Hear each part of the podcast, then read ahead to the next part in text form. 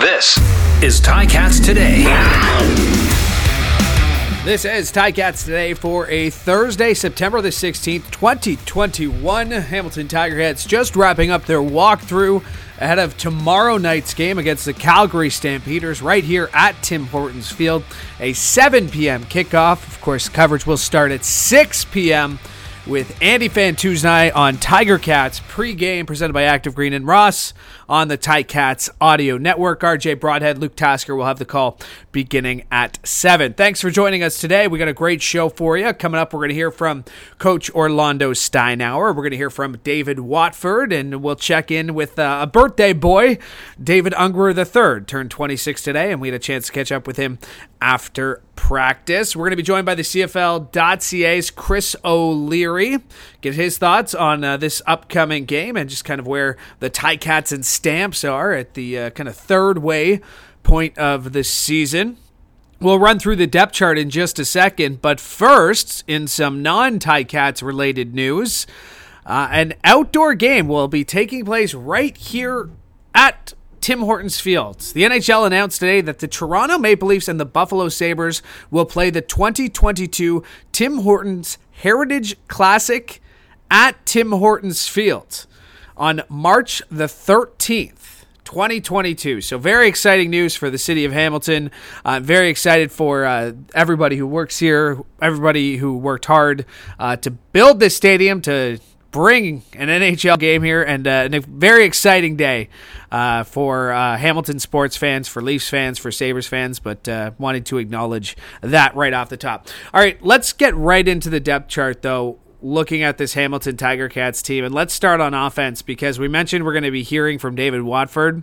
That's because David Watford has been named the starter in this game. Uh, some of the changes on offense right there. We know Dane Evans is out four to six weeks, so it will be David Watford starting and Jeremiah Masoli backing him up. Uh, we'll hear from Coach Ho on the kind of rationale behind that decision in just a little bit. Uh, other changes on offense. Um, we have Sean Thomas Erlington moving from kind of the starter to the third string running back. Jackson Bennett listed as the starter. Um, that's one change we have there that means that uh, you know we have a couple of guys um, moving around in the running back position with Jackson Bennett, Maleek Irons, and then Sean Thomas Erlington. Other than that, everything kind of lines up the same. You got Dunbar Jr. and Ungerer the third.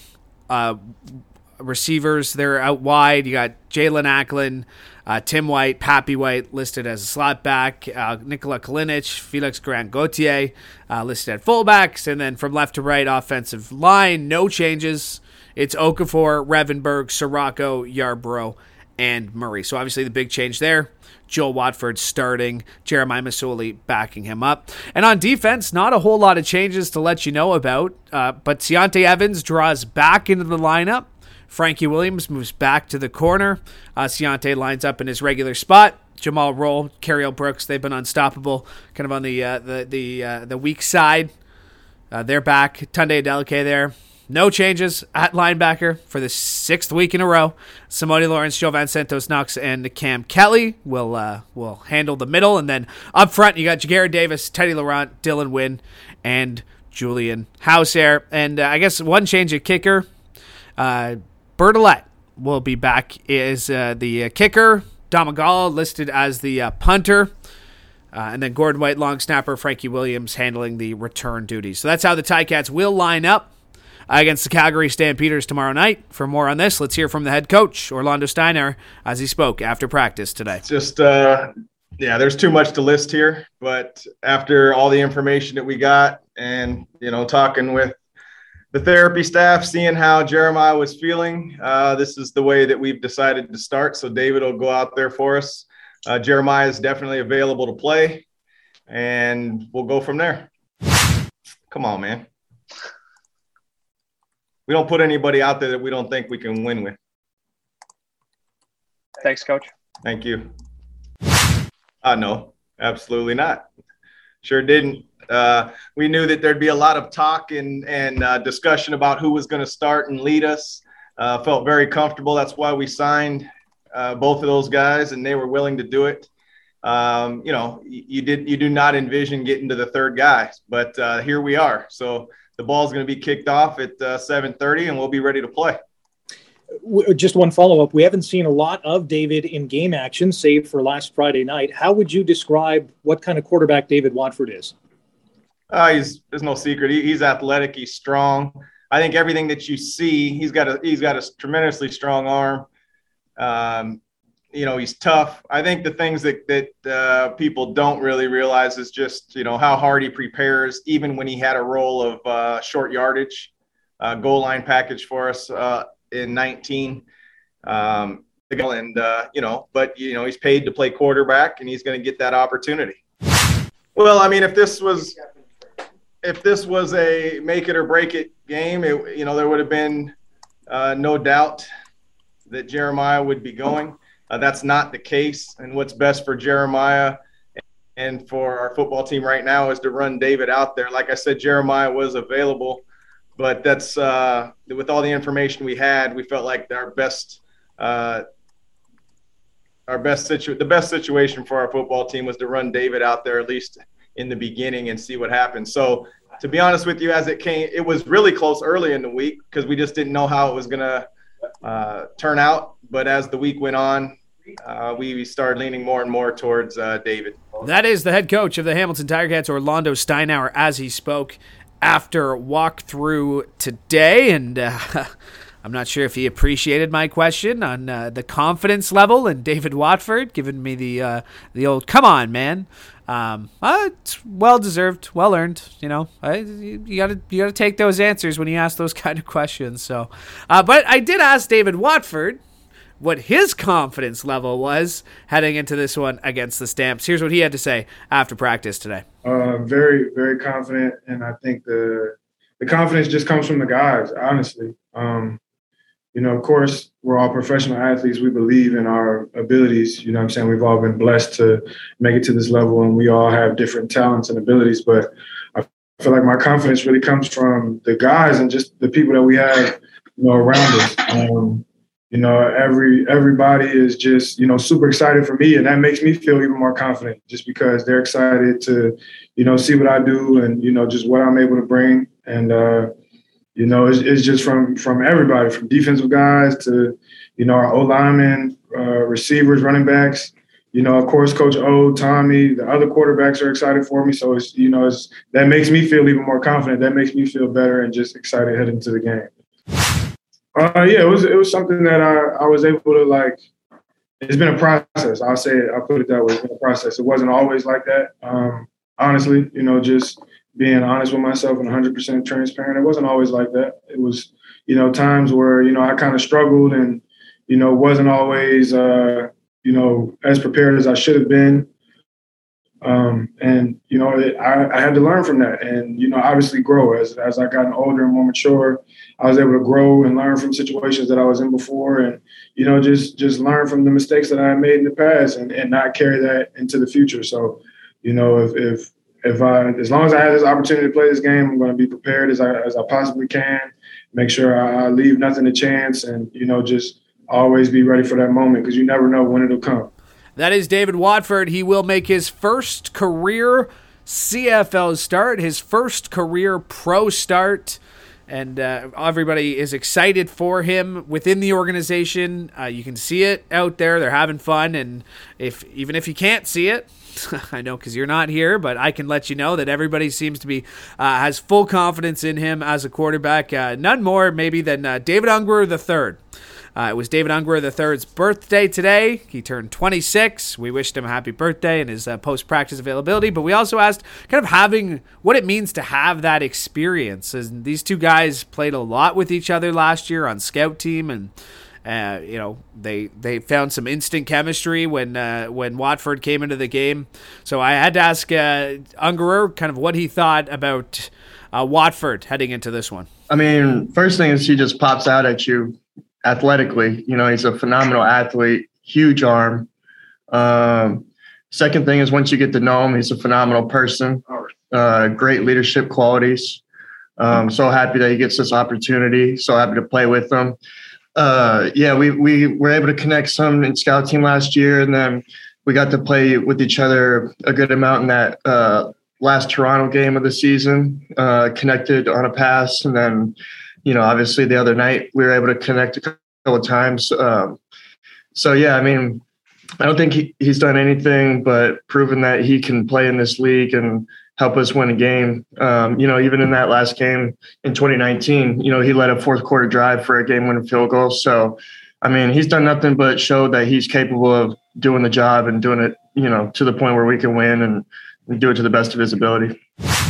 Yeah, I think the I think the thing that helps me gain confidence is just every single day coming in and getting better. Every single day, just trying to be as sharp as I can, whether it's catching the ball or blocking or you know, even just communicating um, with the offense, making sure that we know the down and distance and whether we're on the hash or not, you know, just those little things, you know, just knowing that I'm in tune and the team's in tune with me, that makes me feel confident. Um, obviously, i am happy to have gotten more targets in the last couple weeks and been able to make the most of them. Um, you know, but all I can really do is just focus on playing whatever snap, whatever call is made to the best of my ability and you know, if the ball comes, the ball comes. If not, if, if not, it doesn't. But uh, you know, as long as we, you know, end up with the win on Friday, that's all that matters.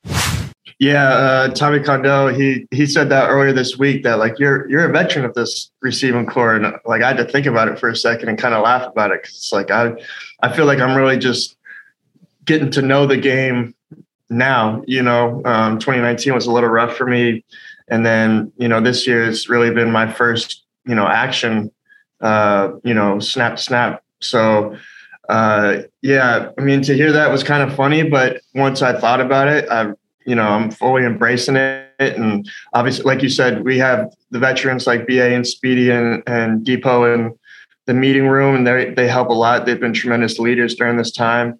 Uh, but when we're on the field, you know, it's just us. So um, I definitely am trying to step up with that role and make sure that we're on the same page each snap. And like I said, just communicating with offense. Part of my role is to let us know what the down and distance is and whether we're on the hash or not. Um, and so just trying to, you know, be in tune and whatever whatever guys need help with, um, I'm ready to help them. That is David Ungerer the third as he spoke after walkthrough today. All right, very pleased now to be joined by the CFL.ca's Chris O'Leary. And uh, Chris, it's been a topic of conversation. Kind of, I've been bringing it up all throughout the week. I've been trying to define who the 2021 Hamilton Tiger Cats are at this point. We know they're not the 2019 Cats. So, my question is simple Who are the 2021 Hamilton Tiger Cats? That's a good question and um, I, I, think it's it's one that we're we're, we're all thinking about if, if, we're looking at the league and teams as they're trying to kind of build their identities this season. Um, I mean, I, I, think it's safe to say they're not the 2019 Tiger Cats, and I'm sure Orlando Steinauer would have told you that on day one of training camp. But um, I, I, think we've seen glimpses of that, and you know, and I, think you don't want to try to duplicate exactly what you had in the past, but I think I think you want to go back to the good things and, and build on them. And I think we've seen glimpses of that um, over the last two, three games uh, prior to Dane Evans' injury. Um, you know, and, and, I think injuries have been a big part of, of um, maybe that lack of an identity to this point. Um, you know, I, I, to me, their, uh, their, their best game was, um, I, I, believe, Labor Day with um, just seeing that D line with Ted Laurent and Dylan Wynn together. Uh, you know, Dylan Wynn has missed a lot of time, and I think Ted Laurent's been kind of up and down mm-hmm. uh, in, in, terms of his, his health.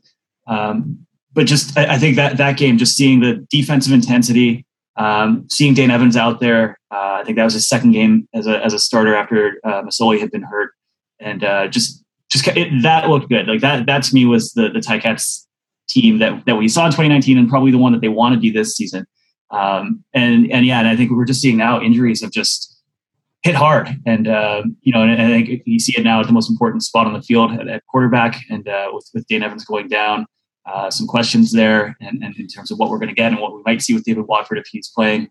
Um, yeah, I, I, think it's still very much uh, a work in progress. And I think the, the one thing that works in the Ticats' favor in this situation is just that I think there's about six other teams that are trying to find their their identities and, and, and they're all kind of jumbled together with with uh, similar records right now. So I mean, there, there's still a lot of time to figure out who you are, what you've got, what works, and, and try to build some separation there in the standings. I, I, think I ran through some of the stats like uh, last week. Um, you know, Jaelon Acklin's the most experienced Ticats receiver out there with 23 games, and now, I mean, not not including the offensive line, he is one of the most experienced offensive players out there for the Ticats. And I'm not picking on Jaelon Acklin; he's done a great job, but I mean, that just shows you that the next man up mentality for the Ticats, it's not just something they say. It's something that they expect players to preach. And uh, here you go. You got third string quarterback David Watford, who was actually just signed in August. Of course, spent some time with the team in 2019. Now he's getting the start here against the uh, against the Stamps. It's not like he's coming off the street though. This is a guy who knows Tommy Condell. He knows the offense, and luckily enough, he knows some of these receivers he was playing with on the scout team in 2019. Yeah, I think that makes a, a huge difference. Obviously, right? Just just some, some familiarity for the player. I think just knowing your personnel and and kind of what's around you, and and you know and maybe he's taking uh, limited reps in practice to this point up until this past week. So, so maybe he doesn't have that uh, that chemistry with the, the first team guys, but uh, but th- those things can come along, and he's at least been around them. So I think that works in his favor. And and I think prior to, to when we started recording, just and I think it's come up this week in, in media with with David as well. Just having that familiarity with Tommy Condell, knowing his offense, and then I think on the other side too, Tommy knowing um, Watford's strengths, right, and and putting together a game plan that um, I don't think it has to be that simplified because he's been in the system and knows it well enough, but just one that's tailored to what Watford can do. And, uh, you know, I, I, think that works in their favor. I, I, still think it's kind of a, an uphill situation. It's, um, you know, no, no team wants to, to be looking to the third stringer with, uh, with your 1A and your 1B both banged up. Um, but I mean, this is, this is a guy that he should at least be comfortable. Right. And, um, you know, we don't know a lot about him. We haven't seen a ton of on-field work from him in like live bullets in games and uh, you know we'll we'll find out this week. But um, I, am trying trying to make it sound optimistic. It could be much worse. I, I think yeah. they've got it, it's it's it's not not a horrible situation here. You've got you've got a guy that's got familiarity, and, and I, I, think that'll help them. Yeah, well said. Uh, let's take a look at this Stampeders team uh, coming off a win, a much much needed win in that Labor Day rematch in Edmonton. Uh, you know, I had Jock Wilson earlier this week, and you know, I kind of asked him whether that you know, a lot of people were kind of thinking, you know, should Bo Levi have gone for that big pass up nine with 20 seconds left? But I kind of thought like Bo Levi needed that. Calgary needed oh, yeah. that because it was a pretty like it was a pretty average game for Bo Levi, below average game for Bo Levi without that. And he knows he's got Jake Maier kind of proven that he can run with this offense. Yeah, it was. Uh, I, I, think you're absolutely right, and I think um, I, I think Bo needed that. I think the offense needed it, and you know, and, I think you always you always look at those things when when a team is struggling. Uh, and I guess technically Calgary is struggling if you, you look at the record and uh, just everything they've been through, which feels so weird to say, just given how dominant Calgary's been for like the last decade. But um, those are the things you say about struggling teams that like you, you, look for those little positives, those glimmers toward the end. I mean, they, they got the win, so that was the, the ultimate positive for them. But um, but no, I, I think they needed that. I also think they were thinking about that season series and the points for and against, and they know they'll see Edmonton uh, or Edmonton could factor into their, their playoff fate as, as the, the, season winds down. So they, they need points wherever they can get them. But um, no, I think in terms of just putting the bad of that game behind them, uh, and there was a lot to, to put behind them, uh, I think they needed that play. And, and that's something that they can say, like, we left on this high note. Uh, Kamar made a crazy catch. Like I've, I've watched that play like 20 times. I don't know how the ball got from that clump of receivers into Kamar's hands and into the end zone. and uh, I, I, would need like a, a, rotating you know like NFL style yeah. camera to uh, to really figure that one out. But uh, just just an incredible play, and, I think that's a huge positive that they, they can take and build on.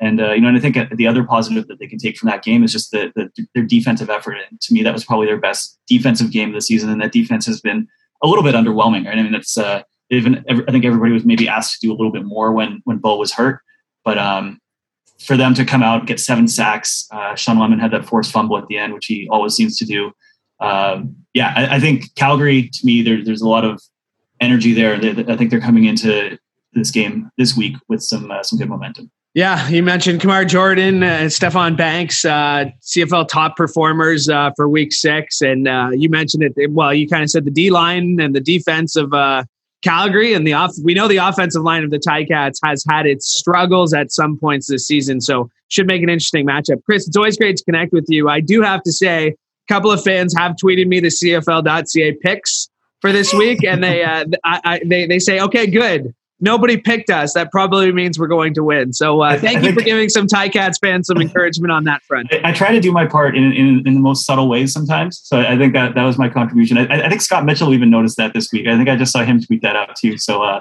you know, we, we like to add the fuel to the fire if it's needed. We like to do our part in any way. Awesome. Thanks, Chris. Appreciate it. Absolutely, man. Take care. My thanks to Chris O'Leary for joining me on today's show, and my thanks to you, the listener, for tuning in. Uh, always do appreciate it. We got a great lineup for you on uh, the Ticats audio network today, leading up to tomorrow's game. Uh, you can catch Task and Two's brand new episode of that launched. Uh, go check that out, and an all new episode of the Ticats this week with RJ Broadhead and Luke Tasker setting up tomorrow's game. Make sure to join us on tomorrow's broadcast. It is a 6 p.m. pregame. Tiger Cats pregame presented by Active Green and Ross. It is a 7 o'clock kickoff. Uh, if you're coming down, make sure to be listening to us, ticats.ca, the Ticats All Access app, or on radio 900 CHML Global Radio. Uh, we will talk to you tomorrow. Looking forward to a beautiful night under the lights here at Tim Hortons Field. Thanks so much for checking us out. Make sure to like and subscribe so you never miss an episode. For the Ticats Audio Network, I'm Louis B. Hoping you have a great day.